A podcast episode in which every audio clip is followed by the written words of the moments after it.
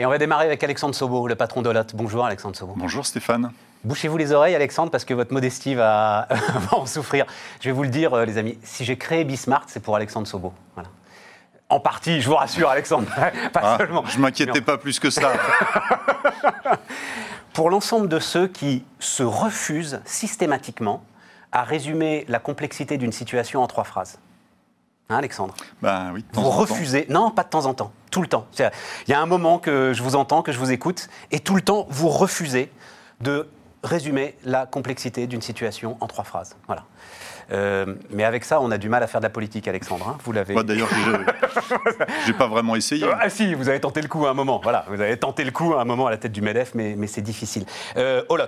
Alors Olot, là aussi, on dit d'un mot, et vous m'avez appris énormément de choses, Alexandre, sur ces dix dernières années qu'on se parle, et notamment avec Olot, parce que donc Olot fait des nacelles élévatrices, mesdames, messieurs, et Olot est en avance du cycle. On est d'accord, hein, Alexandre? En général, oui. avec une énorme amplitude de chiffre d'affaires potentiel, c'est-à-dire vous pouvez passer, je parle sous votre contrôle, en gros de 200 millions d'euros à 600 millions d'euros sur une année.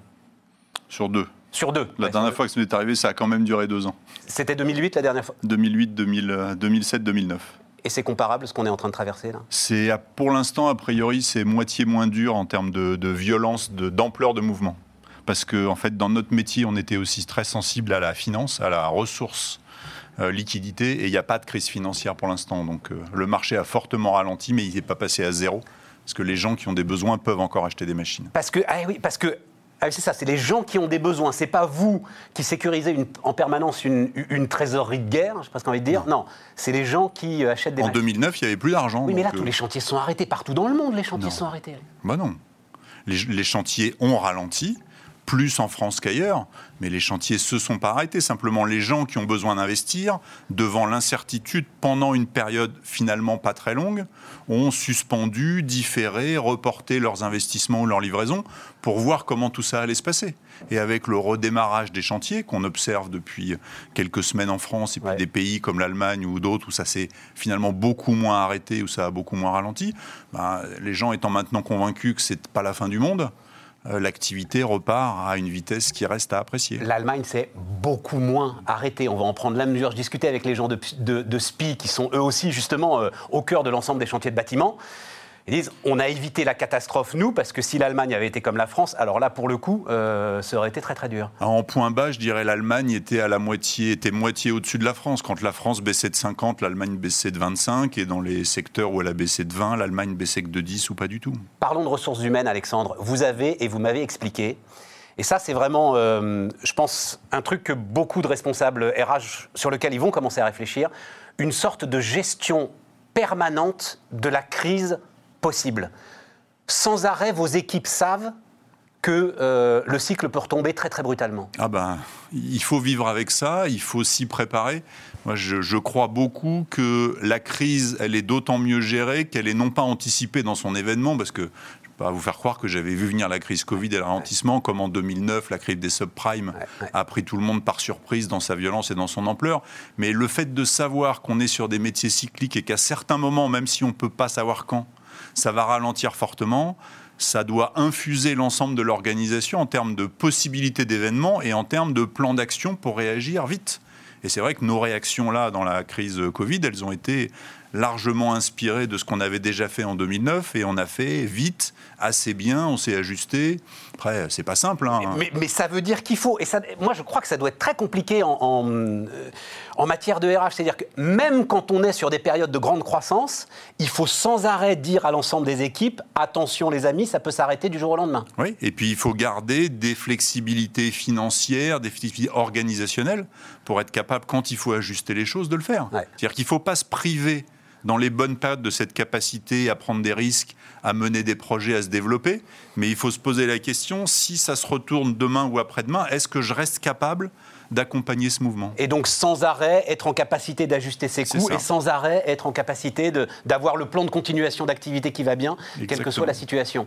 Mais en même temps, cette situation-là, elle était totalement imprévisible, on est d'accord. Ah oui, bien sûr, mais Voilà, d'ailleurs, l'idée, c'est- c'est d'être prêt à bouger quand il se passe quelque chose. Ouais. Après, quand en plus on est capable de prévoir le quelque chose, c'est encore mieux, mais là, malheureusement, c'est un bon indicateur ou pas? On va, on va recevoir Mathilde Lemoine tout à l'heure, euh, l'économiste, et je vais lui demander, parce que c'est un truc qui m'obsède en ce moment, c'est mais qu'est-ce qu'on peut prévoir? Je vois des, prévisions économiques là qui partent un peu dans tous les sens, mais qu'est-ce qu'on peut prévoir si, si, dans ces moments-là, à mon avis, pas grand-chose. Pas grand-chose, mais c'est un bon indicateur. Mais en revanche, on peut, non, mais on peut pas prévoir ce qui va se passer, mais on peut imaginer plusieurs scénarios et essayer de construire les hypothèses qui font que tel scénario ou tel autre va se réaliser, de façon à ce que un, on puisse identifier le plus tôt possible les éléments avant-coureurs de on est plutôt sur cette courbe ou plutôt sur celle qui reste au fond du trou, et dans toutes les situations d'avoir un certain nombre de choses préparées à l'avance pour savoir comment on réagit. Mais 60 pays, je crois, euh, Alexandre. Hein, voilà. Mais moi, je suis holote, je suis dans 60 pays, et je vous dis pour l'instant, c'est moitié moins dur qu'en 2008.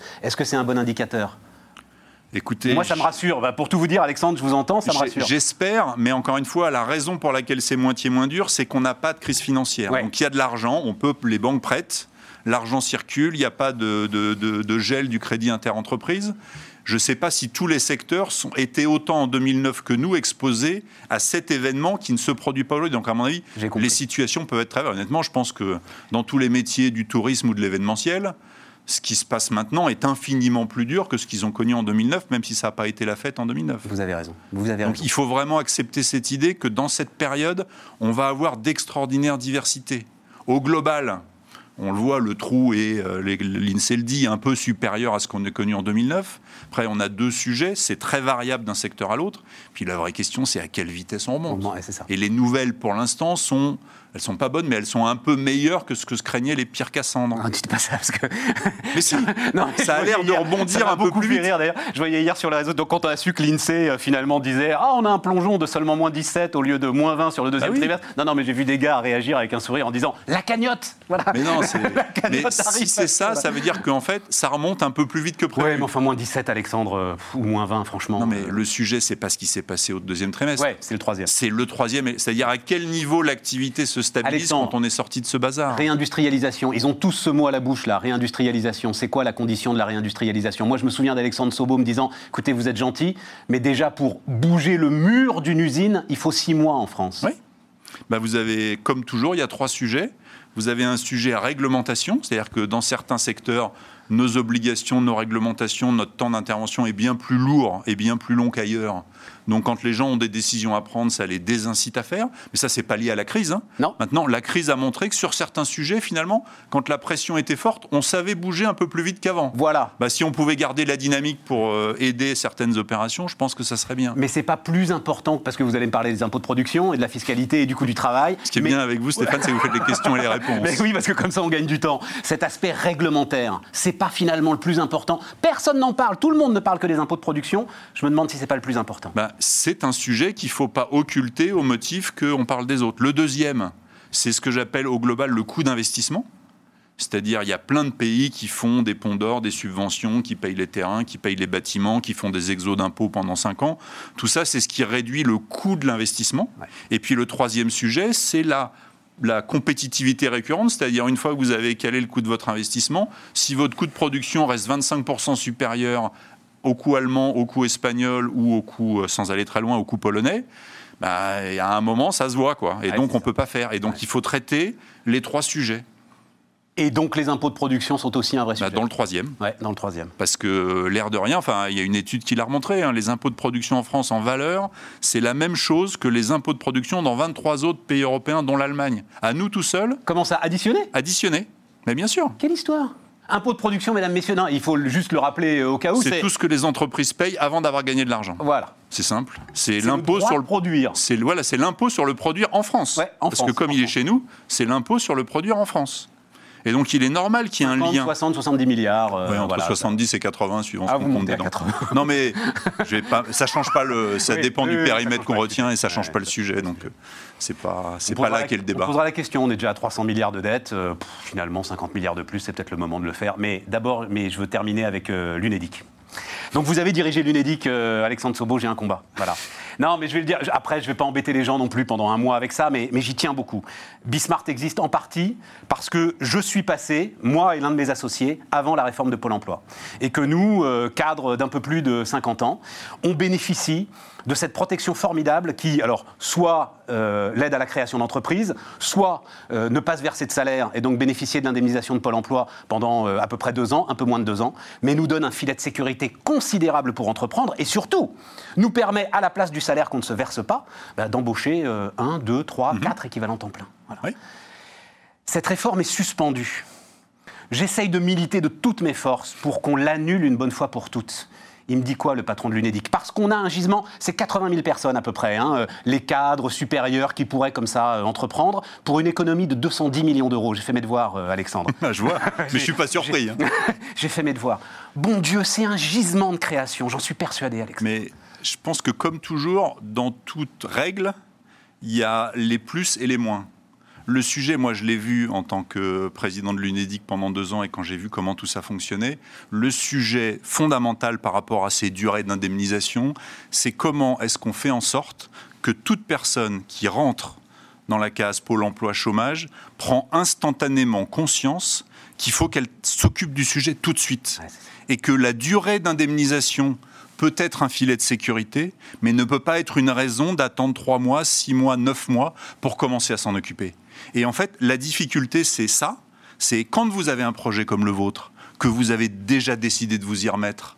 Je dirais, c'est plutôt une bonne chose. Ben oui. Ça rend les choses possibles. Mais quand ça permet aussi à quelqu'un de se dire j'ai le temps, et donc pendant six mois, je fais un tour du monde, je ceci, je, je profite un peu de la vie parce que finalement c'est deux ans, sans se rendre compte que l'employabilité de ces gens-là, et d'ailleurs de tous, c'est dans les six mois qui suivent la perte d'emploi, quel est le maximum Et donc c'est cette question-là auquel il faut répondre. Donc eh, c'est intéressant parce que et je dois avouer que parce que vous dites c'est pas une question d'économie, c'est pas pour gagner 50 000. C'est que le gars est en train de C'est marginal. Encore une fois, à la fin, ça a des effets financiers parce que comme ça génère des effets de comportement, il y a des gens qui se remettent au boulot quand ils le peuvent plus vite. Mais la base, par rapport au chômage de longue durée, par rapport à toutes les problématiques qui minent notre pays de façon beaucoup plus profonde que le phénomène que vous décrivez, c'est le sentiment que doit avoir, quoi qu'il arrive, quel que soit son niveau de qualification, toute personne qui perd son emploi. Il y a urgence à le retrouver et donc il faut s'y mettre tout de suite. Et ce délai, on a observé aussi que dans un certain nombre de circonstances, il donne une illusion de temps et de sécurité qui en fait n'est pas d'abord nocif pour la collectivité parce que ça coûte, qui est nocif pour la personne Ouais, qui ne s'y met pas tout de suite. Et c'est à ça qu'il faut répondre. Alors, la réduction de la durée est une des solutions. Il y en a d'autres sur la vitesse des échanges, la pression mise par Pôle emploi ou par l'environnement pour que les gens s'y mettent tout de suite. Il y a plein d'autres outils, mais la vérité, c'est que dans le chômage de masse qu'on connaît, les outils smart et individualisés, bah, on a un peu de mal à les mettre en œuvre parce qu'il y a beaucoup de monde. Et donc, la question est toujours cet équilibre entre individualisation du sujet et mesure générale qui a des effets de bord incontestablement mauvais, mais qui participe de cette prise de Ce qui conscience. nous amène au chômage partiel, quand on entend là, faudrait débrancher plus vite, parce que justement, on est tous un petit peu sous cloche. Il y a un espèce de confort du chômage partiel. Il faudrait débrancher très très vite pour pousser tout le monde à reprendre le boulot. Qu'est-ce que vous dites, Bah, Alexandre la même chose, c'est-à-dire que c'est un outil parmi d'autres, mais c'est pas le seul. Le télétravail, euh, l'environnement qui a été donné, il, y a, il faut envoyer plein de messages pour dire à tout le monde, chef d'entreprise comme euh, salarié, il faut qu'on y retourne tous. Parce que de toute façon, au fond d'eux, les gens le savent bien. C'est pas en étant payé sans rien faire à rester chez soi qu'on va régler quelques problèmes que ce soit. Et à un moment donné, il faut que ceci bouge. Je ne sais pas si vous avez pris Mais le en, métro. dé- en débranchant le chômage partiel, ça va être euh, pour le coup Bah oui, radical. mais euh, ouais, c'est radical, mais ça va avoir plein d'effets de bord. Mais ça pour, tuerait des boîtes. pour voilà. toutes les entreprises qui ne sont pas en situation de ne pas vouloir faire, mais juste de ne pas pouvoir faire. Mais euh, moi, j'ai pris le métro depuis la fin du confinement. Le métro parisien, sauf peut-être sur quelques endroits, il est très largement vide. Donc les gens, ils sont ou en chômage partiel ou en télétravail en région parisienne. Et avec ce qu'on leur a passé comme message sur la santé, sur le métro, sur la distanciation, je ne reproche évidemment rien à personne. Mais on voit bien qu'on n'est pas dans des conditions normales de travail. Et ça, si on n'arrive pas à y revenir vite, à un moment, ça va aussi coûter très cher au pays. Merci Alexandre, vous reviendrez Merci Stéphane. Bah, bientôt. si je suis réinvité avec grand plaisir. Ah grand plaisir. Bismart continue les amis. On reprend Bismart. Bismart qui continue. Mathilde Lemoine est avec nous, euh, économiste en chef groupe Edmond Rothschild. Dans quel, euh, Est-ce que je l'ai en anglais le, le titre, euh, Mathilde C'est chef économiste. Économiste, Voilà, mais ça se dit dans tous les sens. Ça se dit dans tous les sens. Mathilde, euh, qu'est-ce qu'on peut prévoir?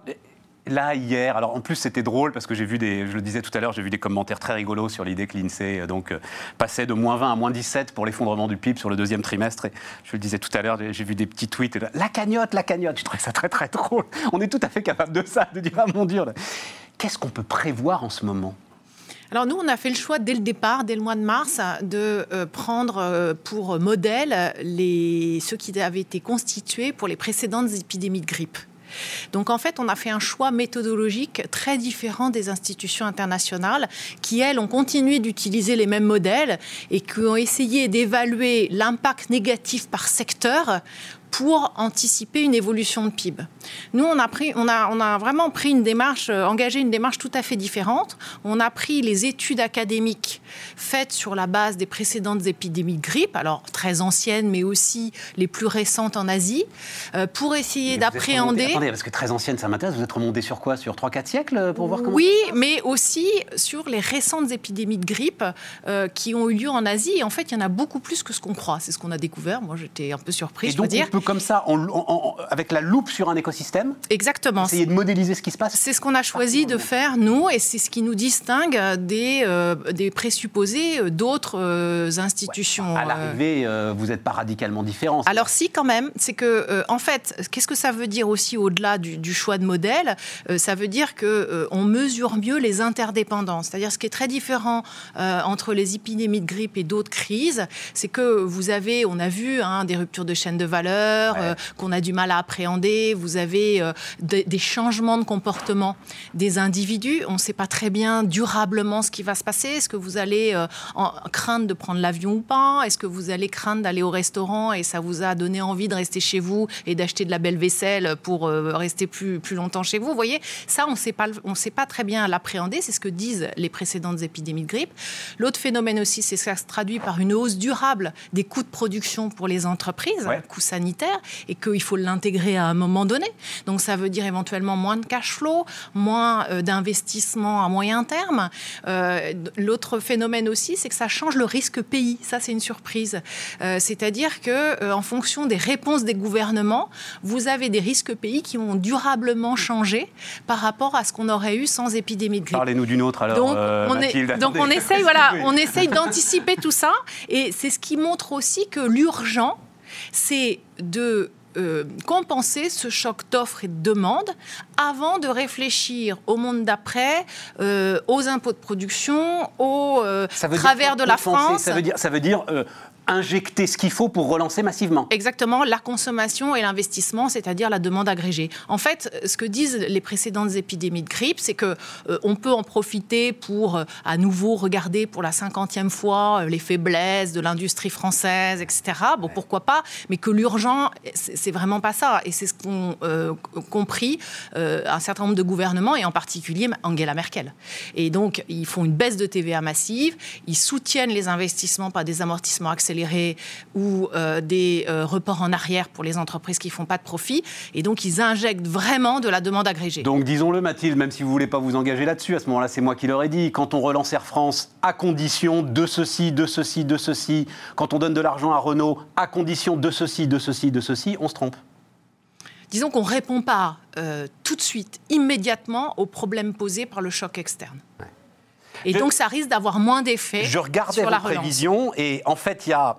C'est le c'est pas vraiment un V, c'est presque une racine carrée. Enfin, c'est ce, cette, cette image-là que j'ai en tête. Et racine carrée, ça veut dire que votre plateau, bah, il est un peu plus bas que euh, le plateau d'avant Covid. Exactement, et notamment à cause de l'investissement. Parce que en fait, c'est là où on se distingue en zone euro des États-Unis, c'est qu'on est entré dans la crise avec un déficit d'investissement et d'accumulation de capital. Et donc c'est ce qui fait que on a une rentabilité de notre capital qui est faible, au-delà des impôts, mais euh, parce qu'on n'a pas assez investi, et en particulier en, France et dans les pays du sud euh, de l'Europe. Et qu'est-ce que ça veut dire? Moins de croissance potentielle, moins de PIB par habitant des tensions sociales, moins de, croissance des salaires. Enfin, je veux dire, c'est quand même une paupérisation. Et ce que je trouve, c'est qu'on n'adresse jamais ce sujet. C'est-à-dire qu'en en 2008, on a coupé dans l'investissement public on a encore un investissement public en zone euro qui est à peu près 14% inférieur à son niveau d'avant-crise de 2008. Et on n'a pas soutenu l'investissement des entreprises. Les Américains font l'inverse. Il y a eu la période sur amortissement de François Hollande quand même. C'était très très réduit sur des, sur des investissements très ciblés pendant une période très courte. Mais c'est ça qu'il faudrait faire. Mais de façon massive, Mais- comme le font les Américains. Les Américains, ils le font à chaque crise. Bush l'a fait en 2001, Obama l'a fait en 2008, et Trump l'a fait. Alors, c'était pas une crise, mais en même temps, ça a fortement accru euh, la productivité du système Donc euh, ça, américain. donc ça revient à défiscaliser massivement l'ensemble des investissements que veulent faire les entreprises C'est un vrai débat parce que. sans regarder la qualité de ces investissements. Exactement. Moi, je pense que c'est ça aussi qui- qui- qu'on qu'on ne veut pas faire en France parce qu'on on croit que euh, l'État, c'est mieux que tout le monde où il faut investir. C'est toujours la même histoire. Moi, je pense qu'il y a un problème de masse. Et euh, quand vous regardez, par exemple, en Italie, l'investissement public, il est 30% inférieur à son niveau d'avant-crise. Donc, en Europe, on a un problème de, quantité d'investissement. Alors, on vous dit, oui, mais l'investissement en pourcentage euh, du euh, revenu des entreprises, il est relativement stable. Forcément, le revenu des entreprises a baissé. Donc, vous voyez, mais, et donc, en fait, vous, mettez de plus en plus de profits pour essayer d'être productif, et, ça, ça donne de moins en moins. Et donc, on a vraiment... c'est ce qui explique aussi que les taux d'intérêt sont plus faibles en zone euro que dans le reste du monde, et en particulier aux États-Unis. Et, et c'est ce problème un peu à la japonaise, quoi. Et donc, Du moi, je- dynamisme général de l'économie derrière. oui, et je pense euh, que euh, c'est mon point de vue. En tout cas, Ah, après, je, peux débattre, mais, euh, mais, je pense qu'on sous-estime cette question. Quand on voit les Allemands qui, d'un côté, effectivement, alors j'aime pas ces comparaisons internationales, mais là, baissent la TVA donc pour euh, une consommation qui repartirait massivement, et d'un autre côté, mais investissent en capital massivement hein, dans euh, l'ensemble De leur euh, Ouais. Mittelstand. Alors. Oui, je suis d'accord. On, on dit toujours on ne peut pas se comparer aux Allemands parce que Non. notamment ils ont un excédent courant très important et nous on est en importe trop. Mais c'est ça que je veux dire, c'est que on ne doit pas mélanger les problèmes. Euh, en macroéconomie, aujourd'hui, on a un choc qui est lié à un choc externe dû à une pandémie de grippe. On a une sous-demande, une sous-offre. Et donc, il faut d'abord relancer la machine avant d'améliorer son efficacité. Alors, si on peut faire les deux en, euh, en soutenant l'investissement et la consommation, ce qui fait que du coup, euh, on, baisse le prix en fait d'un investissement et en même temps, on donne confiance parce que la demande redémarre, la consommation démarre. Enfin, c'est ce qu'essayent de faire les Allemands. Donc, euh, je comprends qu'on puisse pas comparer avec l'Allemagne. C'est ce que dit le gouvernement. De ce point de vue-là, oui, on a des systèmes très différents. Mais pour autant, c'est un peu le, cas d'école, ce que fait le- l'Allemagne. C'est-à-dire, il coche toutes les cases euh, pour répondre aux problèmes spécifiques des conséquences de l'épidémie de grippe. C'est ça que je trouve intéressant. Alors après, rendez-vous dans, dans, cinq ans pour voir si effectivement ça a marché. La politique monétaire, euh, Mathilde, qu'est-ce que moi j'adore ce débat. Euh, peut-être je me trompe, mais dans ma tête, je dis, alors justement, c'est vous qui allez répondre aux- aux chefs d'entreprise, aux décideurs économiques qui nous écoutent. N'ayez pas peur du coup de massue fiscale, parce que le surplus de dette là, il est dans les livres de la Banque centrale européenne. Il est même déjà transformé en monnaie. Et s'il faut qu'il y reste pour l'éternité, il y restera pour l'éternité. Alors vous avez raison factuellement, puisque euh, en fait euh, la Banque centrale euh, garde les dettes jusqu'à leur échéance en fait. Donc de ce point de vue-là, Le débat, dette éternelle, etc., n'a pas lieu d'être. Pour l'instant, non. Après, on peut imaginer qu'on on, on- on prolonge ou on- le fonds européen en dette perpétuelle, le fonds qui a été décidé pour la relance, qui est en discussion au sein de l'Union européenne pour la relance, oui. Mais en ce qui Mais concerne les banques centrales, pour l'in- Il est pour l'in- digéré par la Banque centrale européenne. pour l'in- pour l'instant, les, les dettes que, que détient la Banque centrale européenne et les banques centrales en général euh, vont jus- jusqu'à l'échéance. Donc, euh, euh, on est dans. Alors Et elles qu'elles- renouvelées à elles sont- l'échéance, Elles se sont engagées à les renouveler pour l'instant. hein. Donc, euh, ce qu'il faut avoir en tête, c'est que si les taux sont bas, c'est parce que l'économie va mal. Et ça, on l'oublie. C'est pas parce que la Banque Centrale Européenne fait tourner la planche à billets. Les deux. Mais elle fait tourner la planche à billets parce que les perspectives sont mauvaises, parce qu'on n'a jamais adressé la question du vieillissement, parce que la rentabilité du capital est faible. Et donc, votre taux d'équilibre de moyen terme, il est faible. C'est pas et donc on est dans cette spirale un peu euh, déflationniste, appauvrissante, et, l'enjeu c'est d'en sortir. Là, aujourd'hui, il se passe quelque chose de technique qui est très intéressant. hein. C'est-à-dire qu'aujourd'hui, la Banque Centrale Européenne va publier euh, l'ensemble de son open bar. On dit ça pour caricaturer un peu les choses. Et donc, c'est effectivement de l'argent gratuit, même de l'argent qui rapporte d'ailleurs, euh, qui est concédé aux banques européennes, à condition toutefois qu'elles augmentent leur offre de crédit. Et, si j'ai bien compris, l'immobilier, en tout cas l'immobilier résidentiel, est sorti de cette offre de crédit. Oui. Donc normalement, ça devrait se transmettre à l'investissement et ça devrait se transmettre aux entreprises et augmenter la productivité générale de notre économie, Mathilde. Sauf si vous avez encore une incertitude extrêmement forte sur la croissance parce que euh, l'épidémie de grippe n'est pas circonscrite et qu'on ne sait pas euh, si elle va euh, engendrer un deuxième confinement ou un changement des comportements des individus durables et pérennes. Donc tant qu'on est face à cette incertitude, les entreprises, sauf si vous abaissez de façon euh, anormale euh, le coût de l'investissement, euh, sont attentistes. Mais là, il est abaissé de manière anormale. Enfin, je sais pas, pas, suffisamment. Pas suffisamment, non, parce que regardez, on pourrait imaginer que les entreprises dans l'urgence aient besoin d'investir pour améliorer la sécurité sanitaire de, leurs salariés et aussi pour développer la facilité à télétravailler. Bon, ça, c'est des investissements. On peut bien comprendre qu'à la limite, quelle que soit la demande, ils doivent les faire, plus ou moins. Faisons en sorte que ces investissements leur coûtent le moins cher possible, parce que ça crée de la demande sur d'autres produits. Alors, une partie importée, mais pas que. C'est aussi des services. Et là, on va pas assez loin. Non. Euh, fondamentalement, vous en pensez quoi de cette politique euh, de la planche à billets, de ce que euh, certains de vos confrères appellent la folie des banques centrales? Vous en pensez quoi, Mathilde? Je, pense que c'est un peu. ce sont des territoires inconnus. On n'a pas de théorie, on n'a pas d'histoire. c'est toujours le mythe euh, qui euh, consiste à croire qu'on peut dépasser le mur de la rareté. C'est ce que disait Ricardo. En fait, toutes les générations, quelles qu'elles soient, euh, croient qu'on on peut aller au-delà de ce que nous permettent de produire le capital et le travail. Et donc, de temps en temps, c'est la dette, de temps en temps, c'est la politique monétaire, de temps en temps, c'est les deux. Enfin, voilà. Et, de temps en temps, c'est la technologie et l'innovation, quand même. Et oui, oui. Rarement. oui, ça peut être des cycles effectivement euh, d'innovation et de technologie. Donc c'est quand même immuable. Ce que je veux dire, c'est que c'est pas nouveau.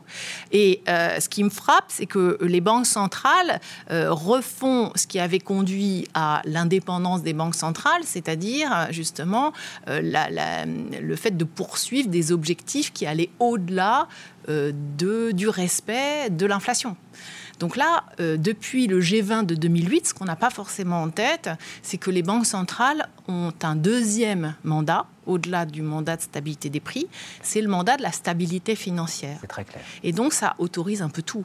Parce que ça veut dire qu'elles peuvent acheter n'importe quel titre, euh, elles peuvent même euh, demander, le, superviseur euh, Banque Centrale Européenne peut demander aux superviseurs nationaux d'imposer aux banques des fonds propres supplémentaires pour pas trop prêter à tel type d'entreprise plutôt que tel autre. C'est ce qu'on a vu en France avec les grandes entreprises systémiques, ce qui sont appelés systémiques. Donc vous voyez, on ne peut plus lire ce qui se passe en fait. C'est ça, plus que de regarder la dette et l'inflation, en fait, très franchement, est-ce que quelqu'un a regardé ce que font euh, les, autorités macro-prudentielles au sein de chaque pays de la zone euro? Non, donc on a une refragmentation de la politique monétaire. Moi, c'est ça que je trouve beaucoup plus inquiétant. Alors, il nous reste peu de temps, mais ça veut dire quoi, refragmentation de la politique monétaire? Je comprends pas. Ça veut dire qu'en fait, la BCE avait pris le pouvoir pour décider de normes et que les banques centrales nationales sont en train de reprendre une partie de ce pouvoir pour décider au niveau national ce qu'elles imposent comme règle aux banques. C'est en train de se passer là maintenant? Oui. Et, ça va créer des divergences Exactement. dans un système bancaire et on pensait pourtant devoir réunifier. Oui, et une opacité qu'on a, qui, va, de mon point de vue, générer des situations de stress et une augmentation des primes de risque. En tout cas, je trouve ça inquiétant. Alors, redonnez-moi, parce que l'expression était magnifique. Dépasser la rareté, c'est ça euh? Dépasser le mur de la rareté. Ça, Dépasser le mur de la rareté. C'est Ricardo. Merci Mathilde. Merci. Merci d'être venu nous voir. On marque une pause. Bismarck revient dans deux minutes. Bismarck l'émission, nous voilà de retour. nous voilà de retour avec Jacques Chanu. Bonjour Jacques Chanu. Plus donc euh, président de la Fédération française Eh non, plus depuis euh, vendredi, puisque j'ai eu la joie de transmettre la présidence à mon collègue et ami Olivier Saleron, qui est un entrepreneur du Périgord. Combien de temps à la tête de la FFB Six ans, c'est toujours six ans, c'est deux fois trois ans. Oui. Ça bouge pas Non, ça bouge pas parce que ça permet une, un vrai renouvellement, ce qui est très très bien. Et puis ça permet dans une vie d'entrepreneur d'avoir une parenthèse limitée, parce que c'est quand même un vrai sujet hein, de pouvoir je me suis toujours cumuler. Bah, c'est compliqué. Je me suis toujours demandé. On peut pas diriger. C'est quoi? Donc c'est euh, votre boîte, c'est Chanu Bâtiment. Chanu Bâtiment, c'est une boîte, familiale de 120 salariés. Donc euh, voilà, c'est une absence pratiquement. Euh, donc ça veut dire qu'il y a un bon DG pour diriger la boîte C'est-à-dire qu'avant d'être élu, je suis allé recruter un directeur général chez Bouygues, très clairement, un, jeune directeur général, parce qu'il est mon âge, et euh, que j'ai associé à l'entreprise et qui a fait tourner la boîte euh, pendant six ans et j'espère bien va continuer à la faire tourner d'ailleurs. ouais, tout à fait honnête. Vous retournez pas au Si, bien sûr que si, j'en viens là. J'en viens, j'y étais hier. Mais je pense que ça va être l'opportunité pour notre entreprise de continuer à se développer. De, Alors, ça nous permet de, dire un, truc que je ne pensais pas, mais ça nous permet de dire un truc important que j'entends beaucoup et qui me plaît énormément la grande force d'un chef d'entreprise à un moment, c'est d'embaucher plus fort que lui. Ah bah, enfin, alors là, je peux vous dire, c'est peut-être euh, après avoir fait un diagnostic lucide sur mes capacités que j'ai toujours dit que ce qui était important, c'était d'embaucher quelqu'un de plus fort de soi. En plus, quand vous êtes actionnaire, patrimonial de votre entreprise, personne ne peut vous virer. Mais oui. Donc, euh, de ce fait-là, vous pouvez embaucher tous les talents de la Terre, c'est pas eux qui prendront votre place. Donc, c'est vraiment, là, plus sérieusement, je pense que s'il y a un conseil à donner aux jeunes entrepreneurs, c'est bien celui-là. C'est toujours d'essayer d'embaucher des, des, talents bien, bien supérieurs aux, vôtres. Oui, mais on a peur de perdre le contrôle. Mais non, c'est pas vrai. Au contraire, le, contrôle d'une entreprise, de ce que je connais, de taille euh, voilà, ah bah, familiale. Les on est, on est, nous, on est une centaine. Hein. En, gros, de toute façon, le, leadership, l'âme, ça reste le chef d'entreprise. Surtout quand vous avez euh, une entreprise éponyme, ce qui est, ce qui est mon cas. Donc euh, non, je crois qu'il ne faut pas avoir peur d'embaucher des talents. C'est tout l'inverse. C'est tout l'inverse. C'est important une entreprise euh, éponyme. Moi, je me souviens au moment de la guerre des télécoms, j'avais, je citerai pas qui d'ailleurs, mais l'un des acteurs qui m'avait dit, vous savez Stéphane, on a un problème, c'est que chez nous, il y a un des réseaux qui s'appelle Bouygues. Il n'y a mhm. pas de monsieur Vodafone, il n'y a pas de monsieur Dutch Telecom, il y a un monsieur Bouygues et ça nous posera toujours un problème. Oui, alors il y a eu des modes. Hein. vous êtes plus jeune que moi, mais euh, on a connu des, périodes où les entreprises éponymes étaient débaptisées parce que justement, ça faisait un petit peu trop euh, euh, familial, patriarcal. Terroir, terroir et, et on, voit qu'en fait, on revient petit à petit à, ça. On met monsieur avec un, un, nom derrière. Moi, je pense que c'est une c'est un atout commercial énorme, c'est un atout de management important, mais par contre, c'est une pression supplémentaire sur le chef d'entreprise. Quand vous avez une boîte qui porte votre nom, c'est vraiment vous. Quand elle a du succès, c'est parfait. Quand là, elle a des difficultés, ça peut être euh, très lourd. Voilà, nous, on a connu des phases hein, de haut et de bas dans notre entreprise. Quatrième génération. Quatrième hein. génération. je voulais pas parler de ça, mais j'adore. Et, c'est euh, voilà, quand, quand avant les années 2000, on a failli déposer le bilan. Hein, ça, ça s'est joué un peu de choses. Vous avez une pression et donc une rage supplémentaire pour essayer de sauver votre boîte. Donc euh, voilà, c'est. Vous allez dire tout ce que différent. Vous, vous, allez dire tout ce que vous savez maintenant, Jacques Chanu. Alors parce que vous savez énormément de choses. Mon, cher Stéphane, je crois que j'ai rarement. J'ai rarement eu la langue de bois, ce qui était peut-être une marque de fabrique, bah, bah, bah. mais c'était, c'était souvent un reproche. Il faut savoir que la Fédération française du bâtiment. Alors c'est un truc. Euh, vous allez être sincère avec moi. Est-ce que c'est vrai ou est-ce que c'est pas vrai? La FFB, par exemple, au Medef, c'est le faiseur de roi. Non, c'est pas le faiseur de roi, c'est il participe à l'élection euh, du président parce qu'on est une des 4-5 grosses fédérations.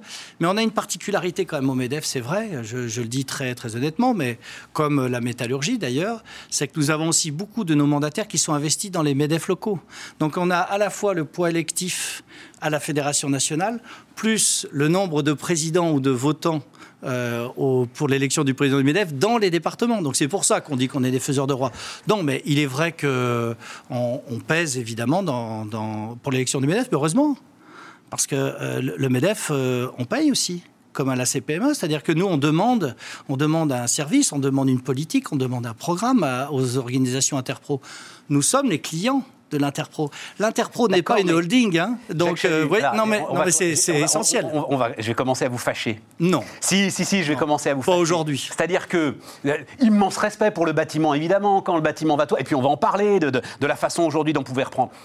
On va dire que si on pensait à des responsables patronaux qui soient vraiment tournés sur l'avenir, on préférait effectivement que ce soit les entreprises de la tech, l'ensemble de ceux qui sont aujourd'hui en train d'inventer le monde de demain, qui décident de l'élection du patron du Est-ce que vous croyez que le bâtiment n'invente pas le monde de demain? Non, mais il Non, mais alors là, mon cher. Euh, Stéphane. Mon cher Il ne se souvient plus de mon prénom, il est fâché, ça y est, il se souvient Pas du tout.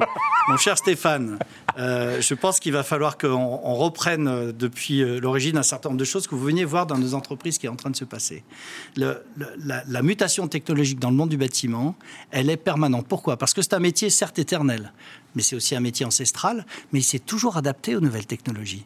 Aujourd'hui, là, sur la numérisation, euh, sur le, tout le côté BIM. Le BIM Mais oui, mais le côté. Donc le BIM, en gros, c'est l'immeuble qui est construit en virtuel avant que le chantier Voilà, ce qui permet de savoir où est-ce que les choses passent, est-ce que les choses tiennent, c'est un détail, et puis surtout d'éviter ce qu'on nous reproche souvent, à juste titre, c'est de faire casser pour refaire. Ouais. Voilà, donc ça c'est vraiment une évolution. va- non, juste on peut le dire, ça va très très loin. Vous, vous pouvez avoir les interrupteurs de l'appartement qui sûr. sont euh, modélisés dans le BIM. pas hein, que voilà. les interrupteurs, Pas on a les- on a- on a les l'ensemble fils derrière l'interrupteur. Ouais, voilà, c'est ça.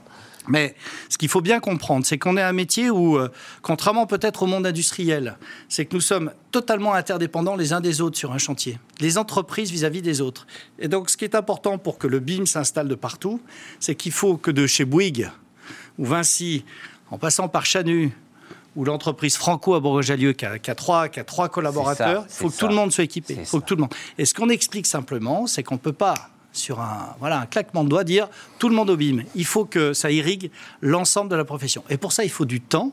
Il faut du temps en formation, il faut du temps en appropriation et surtout leur faire comprendre tout l'intérêt qu'il y a à ça.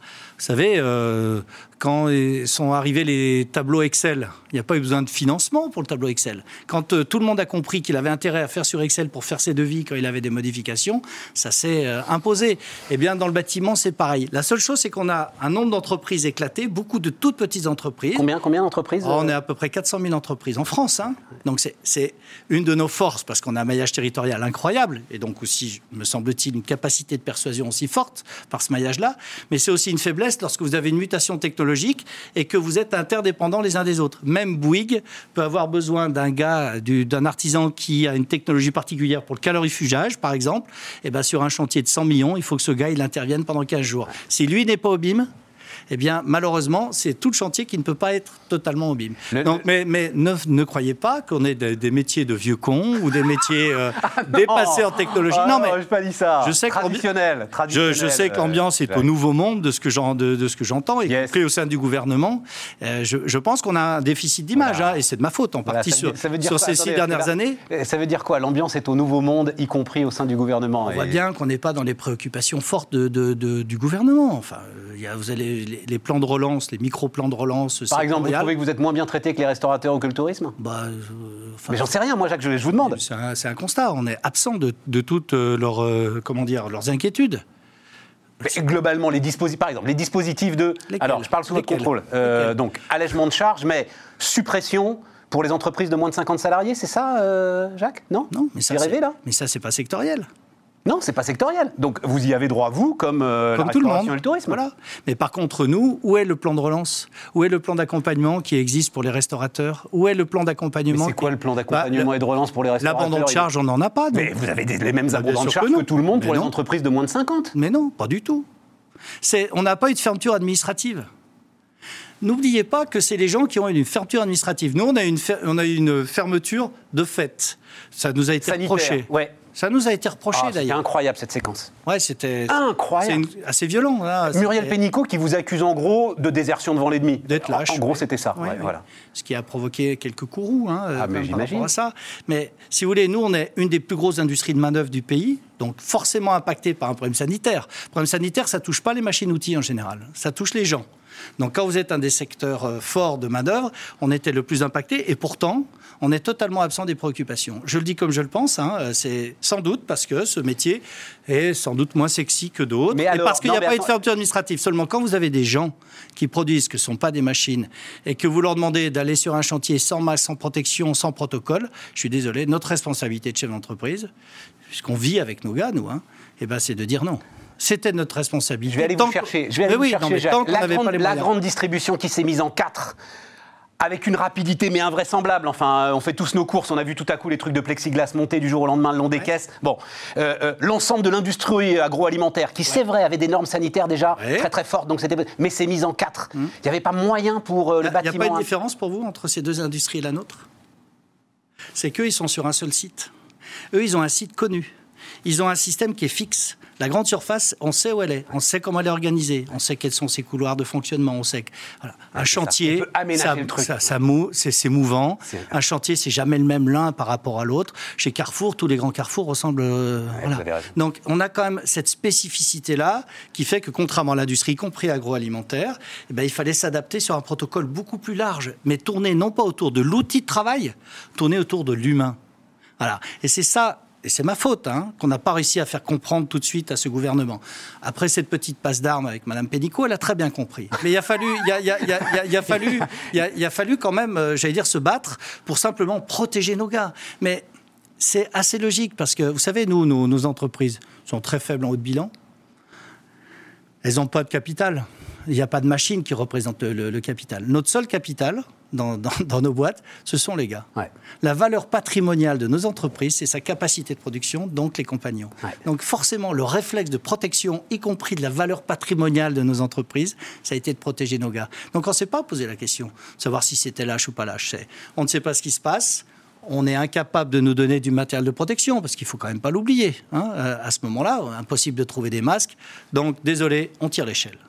Et on regarde avec les médecins du travail, avec les syndicats de salariés, avec un organisme de prévention, parce qu'on a notre propre organisme de, de, prévention dans le métier du BTP, comment on pouvait faire tout le monde, était, aligné, tout le monde était aligné là-dessus, Jacques, ou il a fallu un moment. Ouais, euh, non. non. tout le monde était aligné. Mais c'était d'une logique. C'est une évidence pour. C'était pour une évidence. Il fallait bien mal connaître nos métiers pour euh, imaginer autre chose. Mais par contre, on a été les premiers à sortir un guide de fonctionnement. Voilà, tout début avril.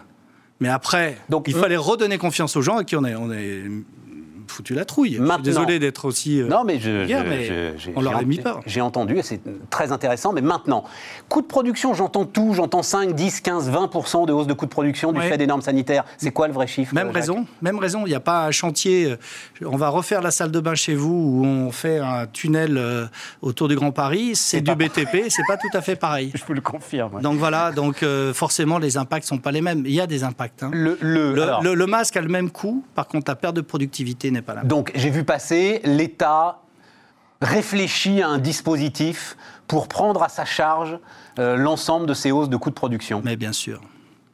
Il y a un truc assez simple, ça s'appelle la TVA, il suffit de la supprimer, vous retrouvez vos 20% à ce Exactement. En fait, il y, a, il y a deux... Y a... Je ne sais pas si c'est 20% la TVA. Non, c'est pas ça 20%. Dépend. Si, il y a 20% sur le neuf, c'est 10 sur la rénovation classique et 5,5 sur la rénovation énergétique. Donc on peut, ne on peut pas faire plus compliqué, hein, d'ailleurs, entre nous. Mais ça, c'est aussi un peu de notre faute. Mais très, très clairement, il y, a deux, il y a deux hypothèses quand vous avez des surcoûts de cet ordre-là. Soit vous augmentez votre prix de vente, c'est-à-dire que le client accepte de payer un peu plus cher. Et d'où, vous, en l'occurrence, le client, c'est le promoteur euh, dans le neuf C'est le promoteur, ça peut être l'État, la collectivité locale ou le particulier. La collectivité locale, euh, le promoteur, on peut trouver des arrangements. Avec le particulier, je reprends l'exemple de votre de salle de bain. bain ouais. Si je vous dis c'est 1000 euros, je reviens vous voir en disant c'est 1200, je ne suis pas sûr que ça vous rende joyeux. Et vous êtes tout à fait en droit contractuellement de me dire non. Ça représente quoi dans votre activité, les travaux euh, pour les particuliers? 60%. Ah, cette blague Ah ouais c'est 60% de l'activité ouais. du non, bâtiment, ma salle Parce qu'on voit le, le, on voit le BTP comme les grands travaux, le collège et autres pour le Exactement. bâtiment. Mais c'est pas, enfin, oui, bien sûr, c'est important, mais c'est pas, ouais. c'est pas le gros. 400 000 entreprises. Donc, ce serait voilà. quoi ce dispositif Alors, il y a ce, que je vous disais, pour... c'est soit on peut augmenter le prix et pour les marchés publics une clause d'indexation liée au Covid, le temps du Covid, hein, c'est-à-dire le, le, temps des marchés en cours ou de se signer avant.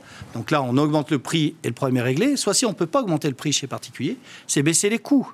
Et les coûts, il y a, il y a deux, deux systèmes, c'est les charges sur les gars ou la TVA.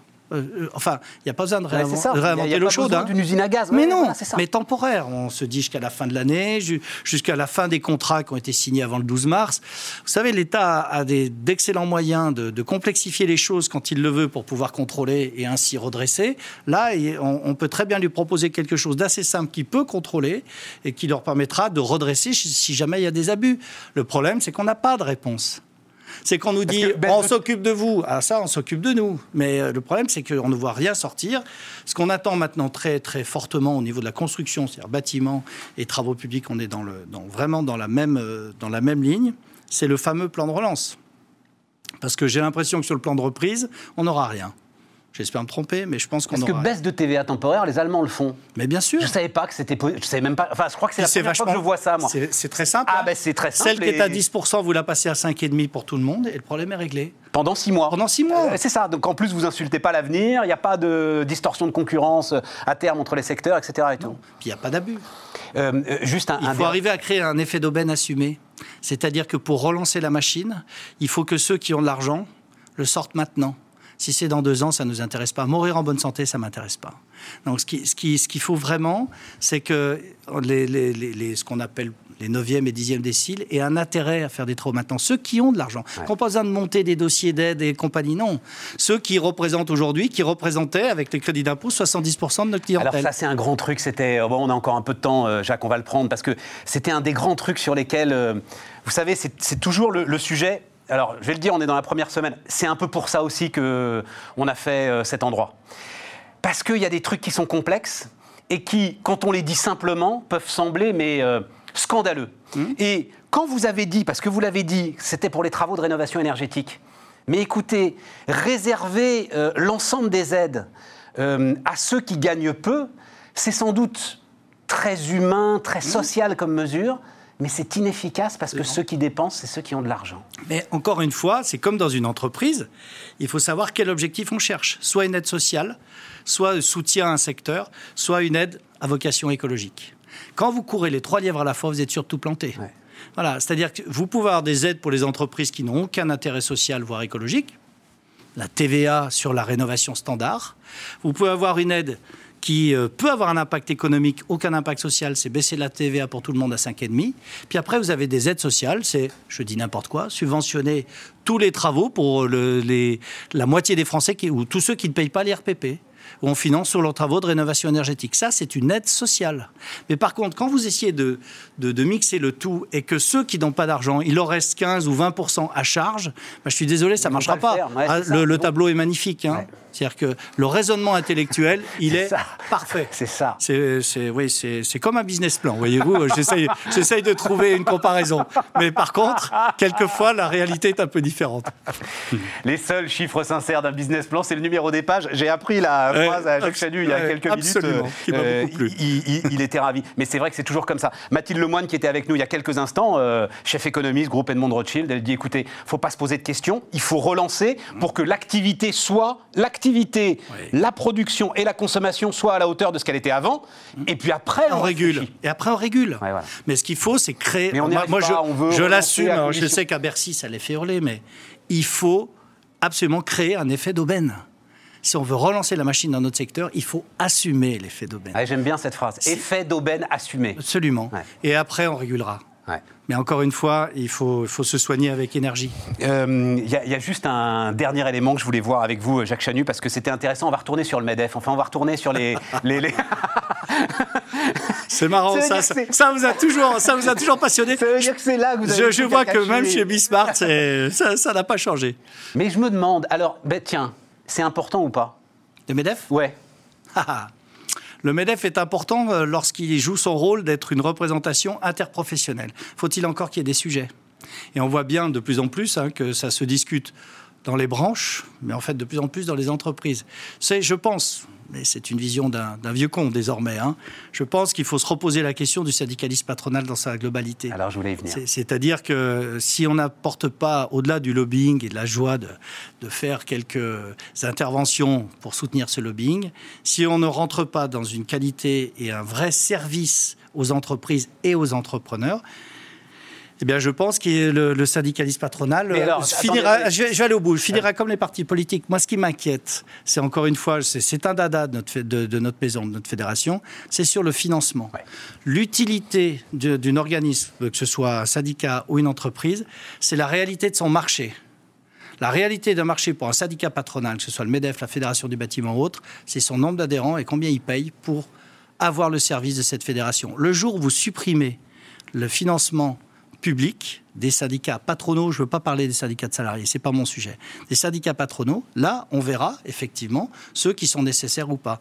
Je pense que le MEDEF a toute son utilité, il faut qu'il le montre. C'est un des axes de la campagne qu'avaient euh, tenu Geoffroy Roux de Bézieux et Patrick Martin. C'est pour ça qu'on les avait soutenus aussi.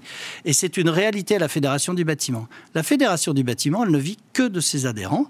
Le jour où vous perdez un adhérent, c'est comme quand vous perdez un client, vous essayez de comprendre pourquoi. Ben, je peux vous dire que si vous n'êtes pas dans l'attente qu'a vos adhérents, vous disparaissez.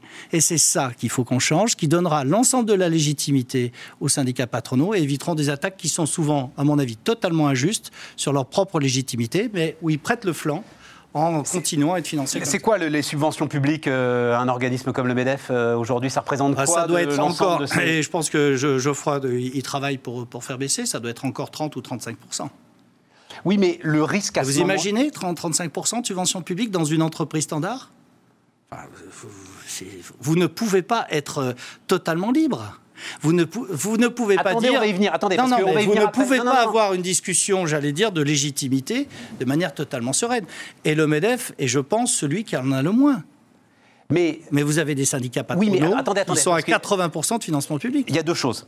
Euh, la première, c'est euh, donc, euh, je représente mes clients, en gros, hein, ce que vous dites. Oui, mais est-ce que une organisation patronale comme le Medef, elle doit pas d'abord servir l'intérêt général? C'est-à-dire que à représenter ses clients, Mais elle- tout est là. Mais alors là, c'est une philosophie différente. Moi, je suis pas là, euh, enfin, je n'étais pas là à la, à la tête d'une fédération professionnelle pour défendre l'intérêt général. Ouais. J'étais là pour défendre les intérêts de mes adhérents. C'est-à-dire d'un secteur d'activité où il y a des gens qui décident de payer une cotisation pour non seulement avoir un service au quotidien, mais aussi pour défendre ses intérêts. Si vous et voulez, vous non mais avoir les mêmes entre les boîtes de BTP et les éditeurs de logiciels? Mon cher Stéphane, quand, si vous voulez défendre l'intérêt général, vous faites ce qu'on appelle de la politique. Et à ce moment-là, vous êtes dans une démarche de, de défense d'intérêt général. Lorsque vous voulez défendre une activité des adhérents, l'économie euh, ou, ou un secteur, ou l'interpro, ben, vous faites du syndicalisme patronal. Mais il faut que vous en ayez les moyens et la liberté de le faire qui passe par l'adhésion. Les financements publics ont tué les partis politiques, oui ou non? Oui. J'en sais rien, je sais Il y pas, a- je vous écoute pour il y a- y a 20 20, publics. bah, y a 25 ans, euh, on va prendre l'exemple du Parti Socialiste. tiens. 25 ans, Parti Socialiste, ils avaient 300 000 militants qui payaient. D'accord? Il n'y avait pas de... Bah, Alors, tiens. Jacques, Jacques, Ah, il y a dès- 25 ans, il y a écoute, 25 ans, au Parti les- socialiste. les- les- pardon, il se trouve que euh, je connais ce dossier de très très près. non, mais c'était les fausses factures qui finançaient Non, le non, il y avait deux choses. C'était le bâtiment qui finançait Non, le parti à d'abord, travers des mallettes. pas le bâtiment. Mais, mais Vous bien pouvez y mettre- si, pouvez Graco, l'accident du travail, enfin tout C'était comme pas le ça. bâtiment. Le financement du parti politique par l'État a fait en sorte que derrière, vous êtes devenu un parti d'élus. C'était les élus qui comptaient et non pas le nombre de militants qui payaient.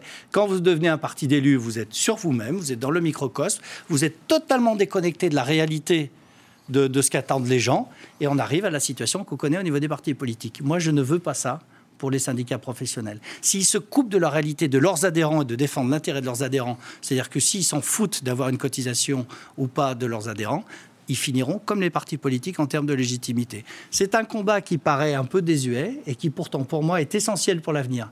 Et je pense qu'ils ont tout intérêt, que nous avons tous tout intérêt à le faire. Et même, voyez-vous, je pense que les organisations syndicales ouvrières ont aussi euh, Mais besoin de ça. ça veut dire qu'à ce moment-là, ce syndicat-là, il est capable d'aller négocier, par exemple, les retraites, Oui. les régimes d'ordre, pour l'ensemble des secteurs et des professions qui euh, sont. ouais. Il est légitime pour le faire. Il est légitime pour le faire, totalement légitime pour le faire. Alors qu'aujourd'hui, quand vous dites est-ce qu'ils sont là pour défendre l'intérêt général, c'est toute l'ambiguïté. Ouais, vous avez raison. C'est toute l'ambiguïté. Vous avez raison. Voilà. Mais Et à ce moment-là, en plus, on leur, demande, an, on, hein. on leur demande d'être dans des postures qu'on va qualifier de politiquement correctes, euh, au nom justement de la défense de l'intérêt général, de la représentation des patrons dans un certain nombre de cénacles de dîner, alors qu'on s'en fout totalement. Quoi. Ou de plaire ou euh, pas plaire à certains types de médias. Voilà, Vous savez, ce qui, c'est ce ce que je voulais qui, dire ce aussi, qui, ouais. ce qui est un peu gênant, et c'est d'ailleurs le sujet de, de notre prochain bouquin de, de- de- de réflexion de la fédération qui s'appelle Constructif, c'est la différence entre la censure et l'autocensure. Et j'ai l'impression que ce discours d'autocensure commence aussi à frapper nos, nos organisations.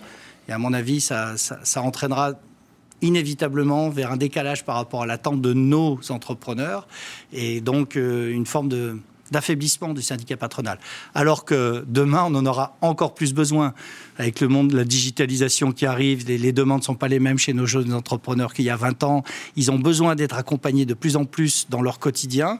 Donc, ils ont besoin de, de, Oui, de- de syndicats forts. ça, quand vous disiez- Mais pour ça, il faut être performant et, et, j'allais dire, indépendant par rapport à ça. Quand se vous disiez syndicat patronal qui doit être au service de ses adhérents, ça veut dire par exemple, vous donnez le mode d'emploi pour euh, un prêt garanti d'État et vous le donnez très très vite, vous donnez le mode d'emploi en temps réel pour euh, le chômage partiel. Enfin voilà, c'est vraiment seulement, être un, un- y a un deux- il y de service. Le chômage partiel, c'est le bon exemple pile.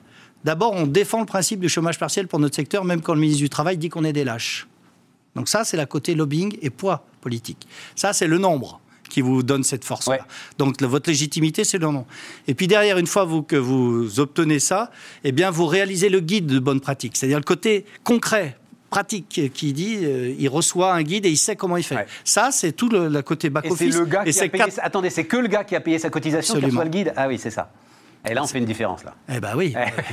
Non, mais, mais- mais bien sûr, mais bien sûr. Euh, vous avez eu cette phrase là, euh, à un moment, vous vous retrouvez avec euh, 30, pour- enfin l'État 30% de euh, qui a le 30% du capital de votre boîte, c'est pas pareil, etc. et. Est-ce que c'est pas quand même ce qu'il va falloir qu'il se passe? C'est-à-dire, alors je sais pas si c'est le cas pour le bâtiment, mais vous avez euh, 450 000 entreprises aujourd'hui en France. Sur les PGE, vous voulez Ouais, dire? qui ont l'équivalent de 25% du chiffre d'affaires là. en pas, dette, si on le présente comme l'État, ça marchera jamais. Si on le présente comme des prêts de haut de bilan avec une sortie automatique, oui, ça marchera. mais oui, Et je mais pense que c'est une chance. l'État. Que- Comment voulez-vous le présenter autrement? Aller expliquer à une boîte de 10 personnes que l'État va rentrer à 30% dans son capital. Eh ben oui. Je pense qu'il vaut mieux aller expliquer, peut-être d'ailleurs par nos syndicats, qu'il faut que l'État, si vous voulez, l'accompagne sur son prêt, ou lui garantit son prêt de haut de bilan fait par sa banque, parce que n'oubliez jamais que c'est sa banque qui lui Ouais. fait le prêt. Donc sa banque garantit, c'est pas tellement son sujet avec la boîte Ca- Cavin, garantit de l'argent qui remboursera sur 15 ans en étant dans son, dans son bilan, donc ce qui lui permet de renforcer ses hauts de bilan. Nous, Donc, notre, le- notre on- vraie attendez, attendez, faiblesse, attendez, attendez, je vais être- notre vraie faiblesse, on l'a Attendez, dit au début, très clair. Je- euh, donc ça veut dire qu'on ne le présente pas comme du capital, on le présente comme un très long prêt. De haut de bilan. Et ça change tout. où il garde la, bien sûr, où il garde la maîtrise de son capital, il gonfle son capital et il rembourse ce- prêt de, de, de haut Sur de bilan 15, 20 ans, alors, à sur ce moment-là. 15 ou 20 ans, ce qui lui permet de consolider sa boîte et que s'il y a de nouveau un coup de grisou dans 5 ou 10 ans, ben, il sera plus solide que maintenant. On n'a pas de culture de haut de bilan dans ce pays. Peut-être à cause de la fiscalité d'ailleurs. On n'a on pas de culture de haut de bilan. On a une Donc, le haut chance. de bilan, il faut le dire, c'est les fonds propres. hein, c'est vraiment ce qui appartient à l'entreprise et qui lui permet d'encaisser les chocs. et dans une petite entreprise qui appartient aux dirigeants. Donc là, on lui permet d'avoir un prêt pour renforcer ce qui lui appartient sur 15 ans et donc derrière de- de- de- d'asseoir sa boîte. Et ce qui peut permettre d'espérer qu'il puisse la transmettre. Pourquoi on n'a pas de, grosses PME ou très peu de TIO y compris dans notre secteur? C'est parce qu'on a une fragilité de haut de bilan. Profitons de ce, cette situation incroyable où les liquidités sont arrivées dans les boîtes les PGE de manière euh, vraiment, euh, honnêtement, euh, importante. hein. Ouais, ah bah, eh bien, massivement, 80 plus- milliards à peu plutôt que d'imaginer des difficultés de remboursement si on les exige dans- en fin d'année ou dans, dans deux ans, eh bien, profitons-en pour donner une culture de haut de bilan aux entreprises et notamment les nôtres. Je me permets juste de le dire comme ça en passant, mais il y a peut-être aussi 30 ans d'ISF qui, d'ISF qui Bah, ont laminé sûr. le haut de bilan et qui ont laminé le- Et puis quand la voyez, puissance du capital dans les entreprises de taille et puis intermédiaire. quand vous essayez de transmettre à vos enfants et que votre entreprise est trop fortement capitalisée, ils n'ont plus les moyens de racheter. Exactement. Donc euh, voilà, et c'est c'est en partie là- là-dessus où je pense qu'il faut être imaginatif sur ces prêts de haut de bilan pour éviter de mettre une pression de remboursement qui ne serait pas bonne. Et deuxièmement, d'imaginer un système de transmission à ces conducteurs de travaux chez nous, euh, aux enfants. Et là, on aurait une vraie opportunité qui pourrait asseoir les choses pour 15 ou 20 ans. Ça n'aura pas été si inutile que ça. Bon, vous reviendrez avant ça, euh, Jacques Chanu. Vous allez continuer à prendre part au débat public euh, Moi, ça me plairait bien, en tout cas. Oh, en tout cas, venez ici. Hein, venez Oui, ici régulièrement. mais, voilà. oui, avec grand plaisir. En tout cas, euh, bravo, hein, Stéphane. Non, mais C'est pas pour ça. tout le monde doit vous le dire, mais vraiment, ça. c'était vraiment ce type de, de médias qui nous manquait. Donc, Bon. longue, longue vie à Bismarck. Et nous, on a un bel actionnaire qui a un haut de bilan confortable, donc qui a les Eh moyens ben, de nos ça, ambitions. ça Voilà. donne le temps Ah, ben, Ça d'installer. change tout. Ça change Bien tout. sûr. Donc, donnons cette culture-là à tout le monde. Jacques Chanu, Bismarck l'émission. On se retrouve lundi et demain, c'est Aurélie Planex qui sera là. Euh, bonne journée, les amis.